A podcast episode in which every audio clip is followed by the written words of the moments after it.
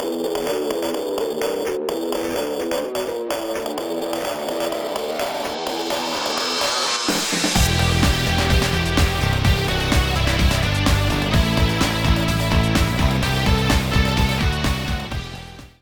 Paul Stringfellow, and welcome to another edition of Tech Interviews.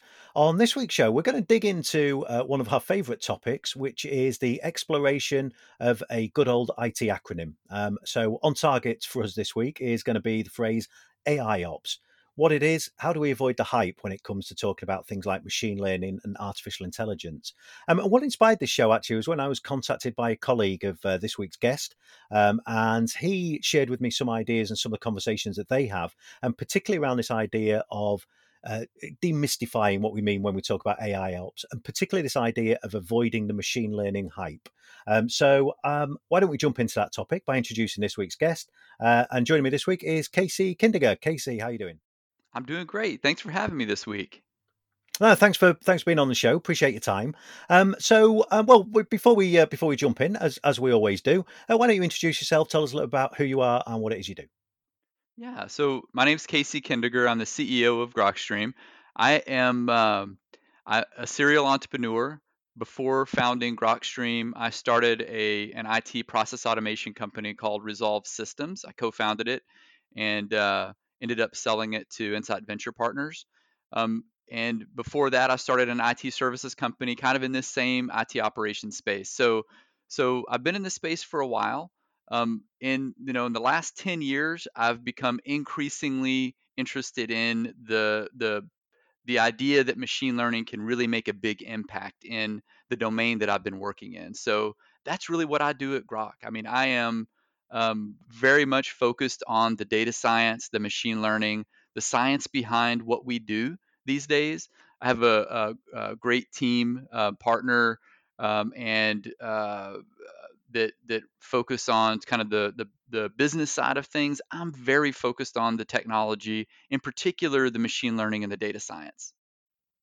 Well, I think you've um, maybe more than any other guest, you've kind of uh, ticked many of, uh, of the IT futurist topics there, haven't we? We've talked about machine learning, we've talked about AI, um, we've talked about data science, um, you know, and I think all of those topics are interesting. And, and I suppose what caught my attention when when your colleague um, contacted me about uh, maybe doing a show together was an idea of trying to avoid the hype, you know, trying to make, eh, you know, avoid some of the mistakes that I think many of us, when, when we hear about something new and exciting, many many of the mistakes that um, that we often rush into, um, and I particularly like in this kind of area of the industry, the idea that all of this is so very simple and we can just turn it on and magic will happen.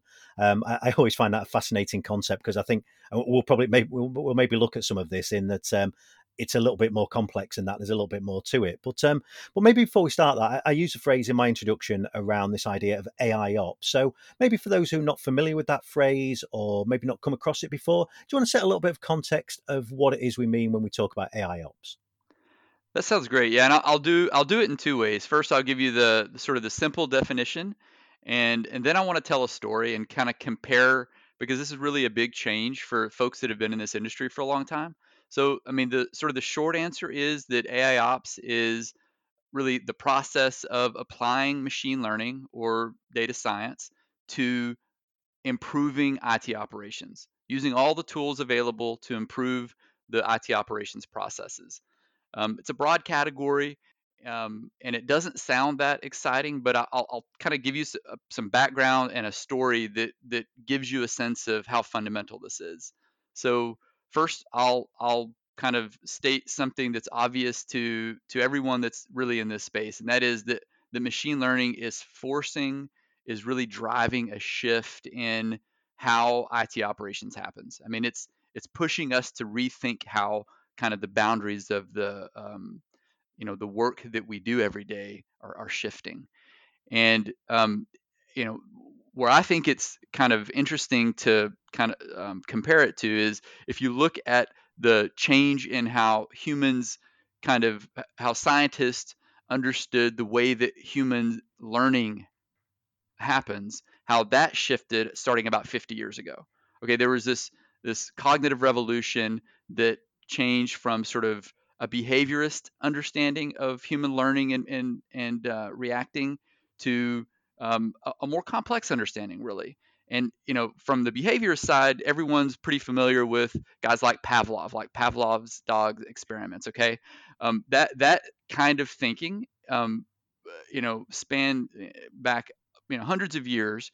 And uh, but the problem with it is, is it didn't really explain a very wide um, variety of behaviors that we actually see in the world. So it was really simplistic. Um, in a similar way, uh, before AI ops started pushing the boundaries that, that I'm talking about, the IT operation world built intelligence into our systems um, by encoding these specific sort of st- stimulus response behaviors in the systems that we built. So it's it's really similar. Like for for example, we would build um, uh, fixed thresholds around telemetry data to tell us um, if CPU utilization spiked or memory utilization spiked, right? We would encode fixed responses that that trigger certain behavior depending on how these you know these thresholds get hit.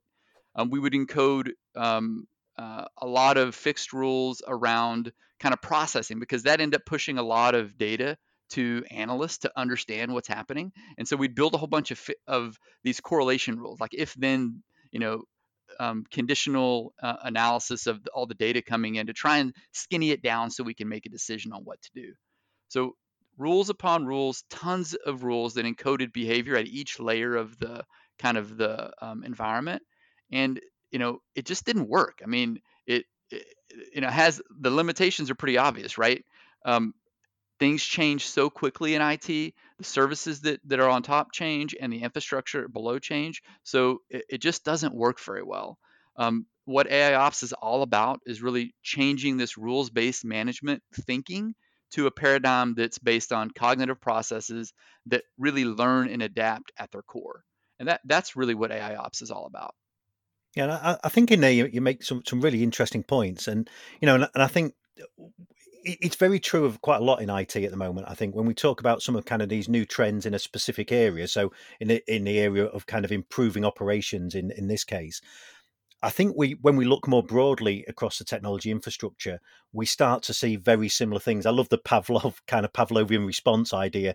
You know, the idea that something's gone wrong, so it must be DNS. You know, we always, you know, that that's almost the IT Pavlovian response, and and the business response is something's not working, it must be IT's fault. You know, and and how do we and I, and I, suppose a challenge with that kind of fixed thinking, you know, if, if, we were to look at the world of antivirus, anti-malware software, you know, we've seen that that has moved away from this idea of signature-based, trying to react to things that we already know, because a lot of the challenges we're facing in that space are things that we don't already know. You know, we're looking for user behavior, we're looking for odd behaviors that don't match the norm, and we've had to evolve into that because actually the speed of the speed of threat, I suppose, in that space is such that we can't rely on somebody's found something, we update a bunch of signatures and database information quickly enough that we'll catch it next time. Is is that kind of the same driver that you're seeing in terms of operations as well?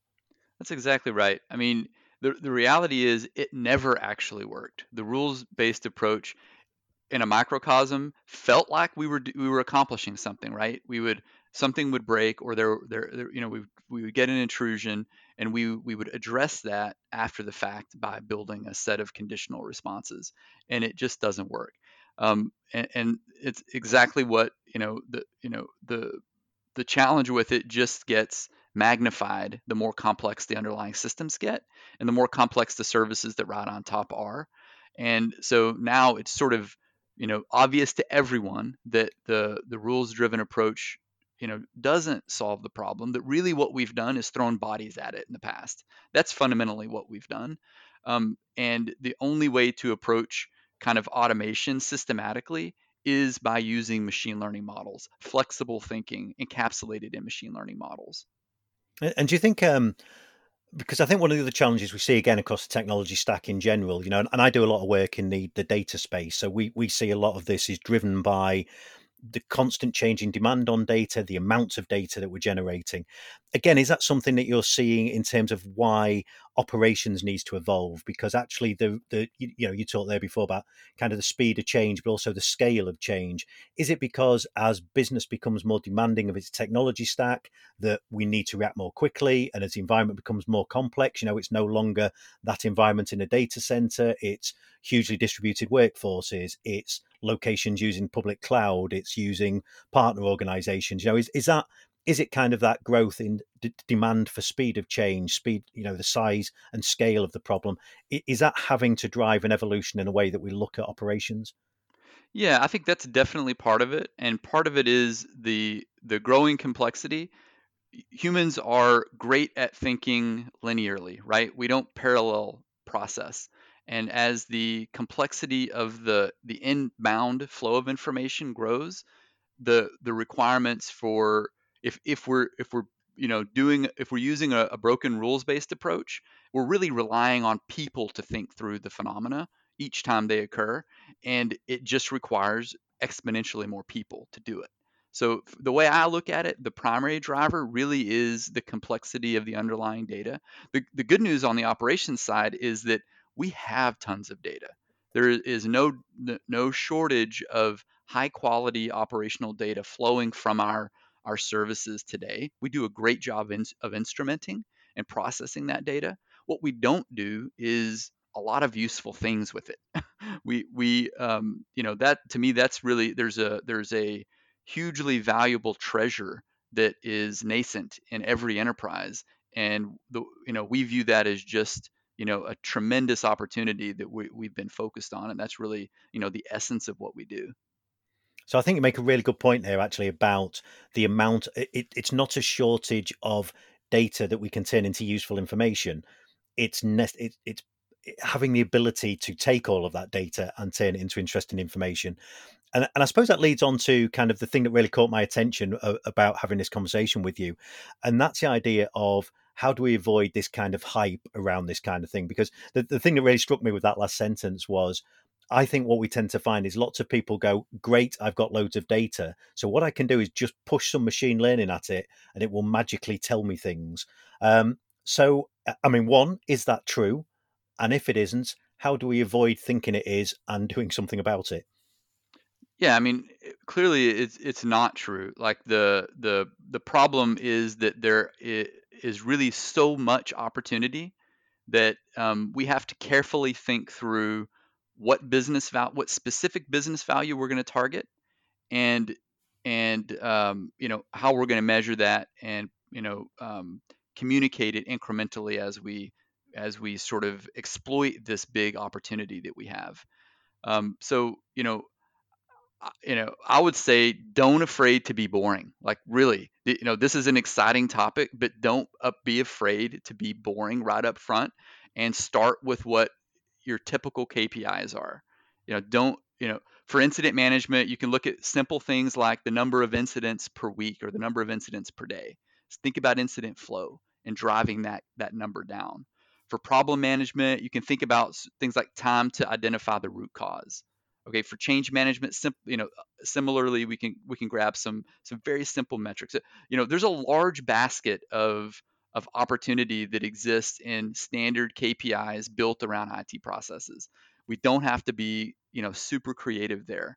But what I would say, like a um, a uh, a really good uh, uh, tip would be look at what your business is currently talking about. Like, what are the key priorities, and just prioritize the the ones you know try to align what you're trying to accomplish with what the sort of key priorities of the overall organization are because consensus building and getting buy-in for both the metric and the the how you're how you're measuring the the value over time is really important. You've got people need to believe that that on one hand um, you know you're actually accomplishing what you say you're going to accomplish but they also have to believe that that that's important so getting that buy-in early is super important. So, you know, these are just some some ways of ensuring that number one, you don't overshoot, and number two, you, you're you're getting incremental buy-in as you sort of roll out your program because it, it is not a one shot, you know, it's not a moonshot.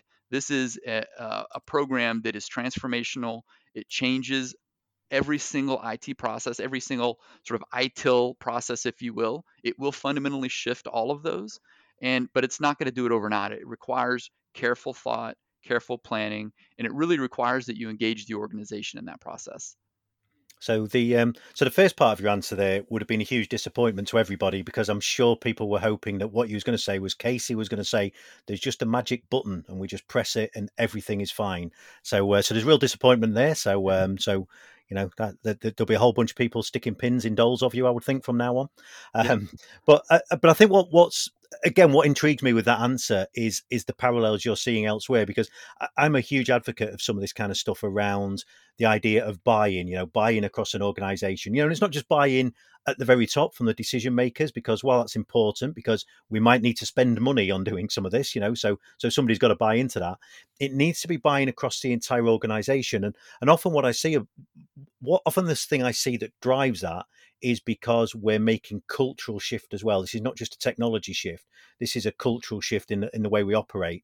Is, is that similar in terms of the, the way you're looking at AI ops? In that actually, if an organization is going to embrace this kind of stuff and feel the benefit of it, there needs to be cultural change as well. This is not just about technology adoption. Yeah, I mean it definitely is because the the if you think about it, the the human to machine interaction portion of what I've what I've been talking what we've been talking about here is is really huge. It is taking a big part of the the workload that people do today, which is just information processing. You know, it's one step beyond the Pavlovian response. And and that's not exciting work, but humans can do it. They just can't do it real well in parallel.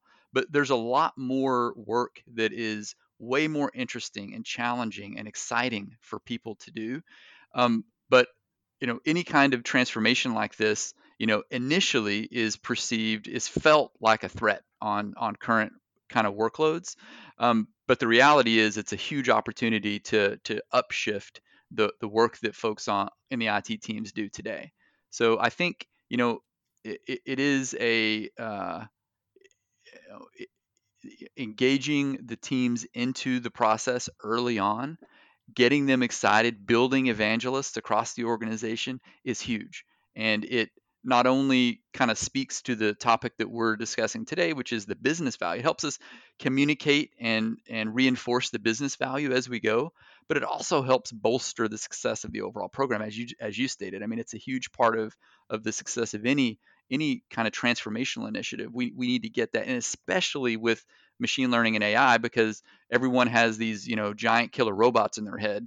Um, and so there's some natural response, you know, uh, um, reactions to that idea when when you start bringing it into the organization. So so yeah, I think I think you make a really good point. Yeah, nobody wants Skynet in their uh, ops department, uh, which, which is true. Um, so, so I, I, think uh, you've talked a couple of times about kind of the um, the benefit, the organisational benefit, the, the, the, benefit of kind of embracing this kind of technology approach uh, and, and, this kind of operational approach. So, you know, so if I'm listening to this and I'm an IT decision maker, I might be listening to this and thinking this all sounds great, but the reality of what I can hear is this might be hard and this might be expensive. So, you know, what what are some of the so, so maybe maybe deal with that question first, but also what are some of the benefits that you've seen where organisations embrace this kind of approach well? Uh, what what has been some of the, the, the kind of the outcome, the benefit, and the change of, of, the changes that you've seen? I mean, I mean the if planned correctly, the the outcome is um, significant and uh, you know um, easily measured and observed. And for example, in uh, just the sort of lo- lower level portions of IT operations where we're monitoring and instrumenting the infrastructure, right? And we're trying to process all that data to make sensible decisions from it. Um, you know, whereas before we would spend time building correlation rules and implementing correlation tools and implementing um, very difficult CMDB style projects to to build rules from. Um, with with machine learning and with AI ops, we can we can encapsulate that body of work into flexible and adaptive algorithms, and within just you know we, have seen within a month of deployment, um, reducing incident volumes by 80%. and that's across a global organization. Uh, uh, and, and it's you know, which sounds like pie in the sky, but but the reality is so much of the work that people are doing right now is at that lower level kind of um, you know one step beyond Pavlovian response, but not that far removed, that can easily can very readily be done with a machine learning model. So so the you know if you plan out the initiatives well, the the impact is is large, but has to be focused. Like you have to know what you're trying to to um, to uh, attack before you start rolling out machine learning technology. Before you start rolling out AI ops, know exactly what benefit targets you, you have in mind and focus the efforts around those benefit targets. Yeah, it's interesting, isn't it? That you know, we, we I mean, we're talking here about kind of you know le- leading edge technology when we start talking about machine learning and, and, AI, and you know, and these things aren't off the shelf. There's there's work to, to to be done in in embracing this because of you know, like we talked about before, not just technological change, but but cultural change as well. Um, but it's also interesting, isn't it, in terms of planning to deploy IT? You know, that the, the focus should actually be what are the outcomes? And that should never have you know that that's something that we should have all been doing for a very long time. You know it's if we're going to deliver any IT project what's the business benefit? What are the outcomes? What are the goals for this project? Um, and i think you know alongside that there should always be that element of and where are we right now? You know i think often sometimes you know pe- people know where they want to get to but often don't really know where they're starting from which is a which is a whole problem. Maybe a machine learning algorithm that tells us where we are to, at the start would be would be helpful as well.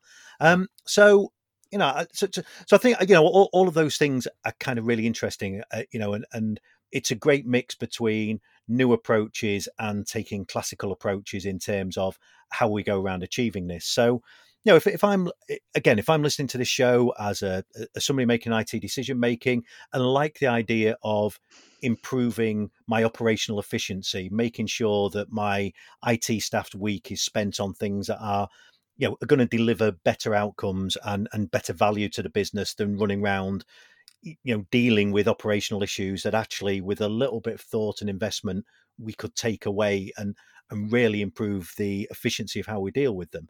So if I'm listening to that and saying, well, that sounds like a good idea, have you got a, maybe two or three tips that you would give to somebody to say if you're going to start down this route, what are the kind of things you should be focusing on? What, what are what are the kind of things to think about? Yeah, yeah, I think what I'll I'll give two um, sort of traps to avoid, uh, which I think will be even more useful, and then one grand slam opportunity tri- tip, like that that everyone should really um, take advantage of when they start planning for the, this type of program.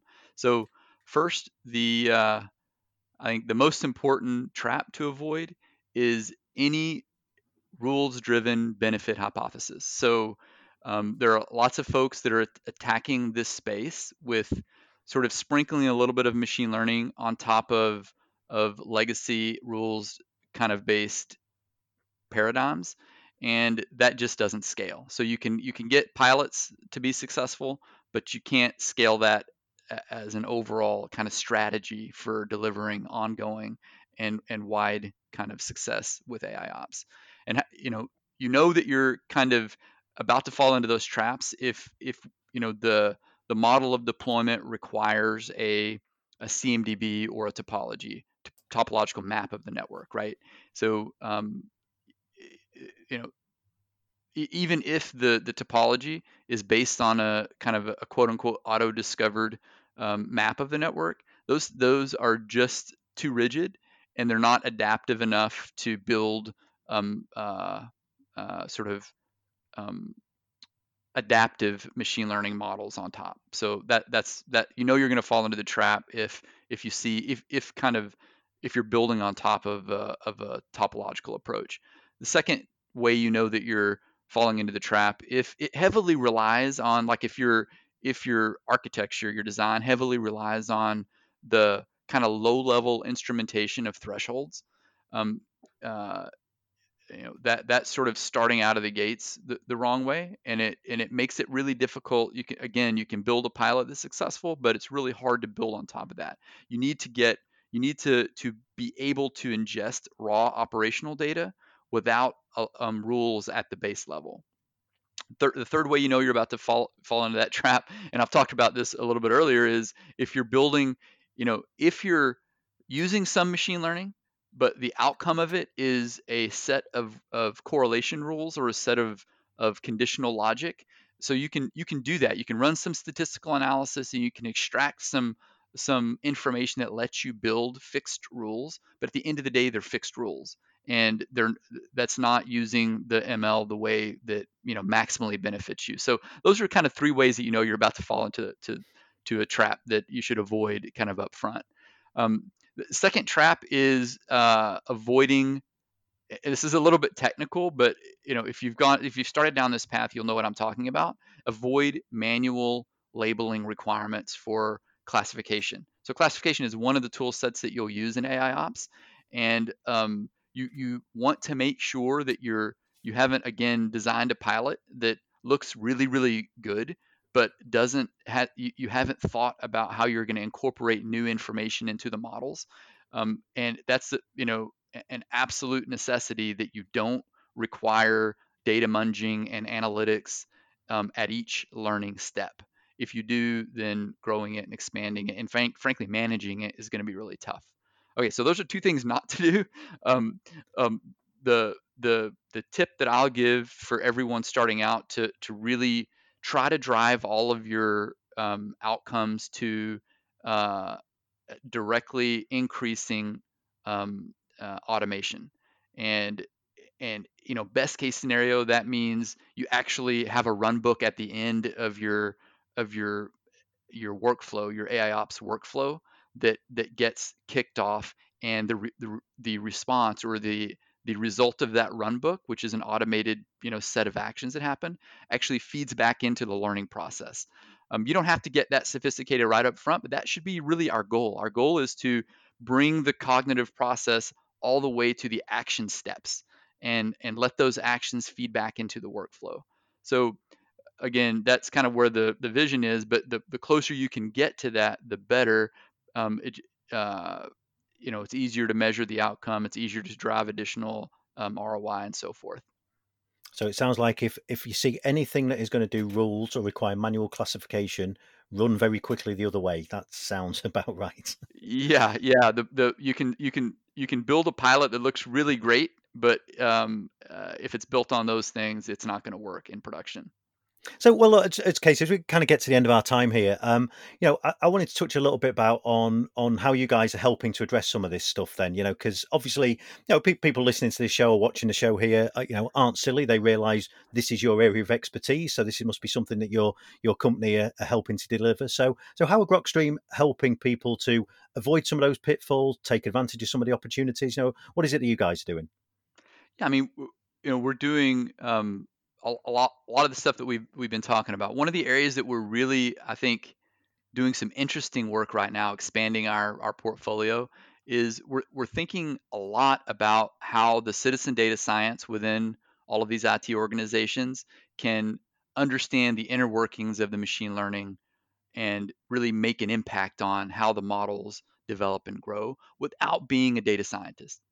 We we think so our hypothesis was that the better we're able to do that, the the you know number one faster the kind of paradigm shifts.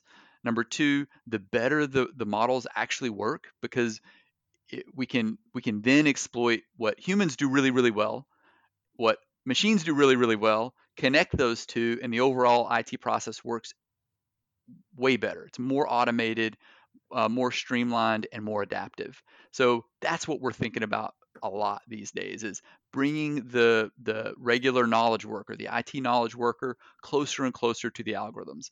Not just giving them something to visualize. Hey, not the sort of the what of AI ops, but the why and the how of AI ops. The closer we bring them in, the better we're all going to be. So that's that's kind of really exciting work that we're doing today.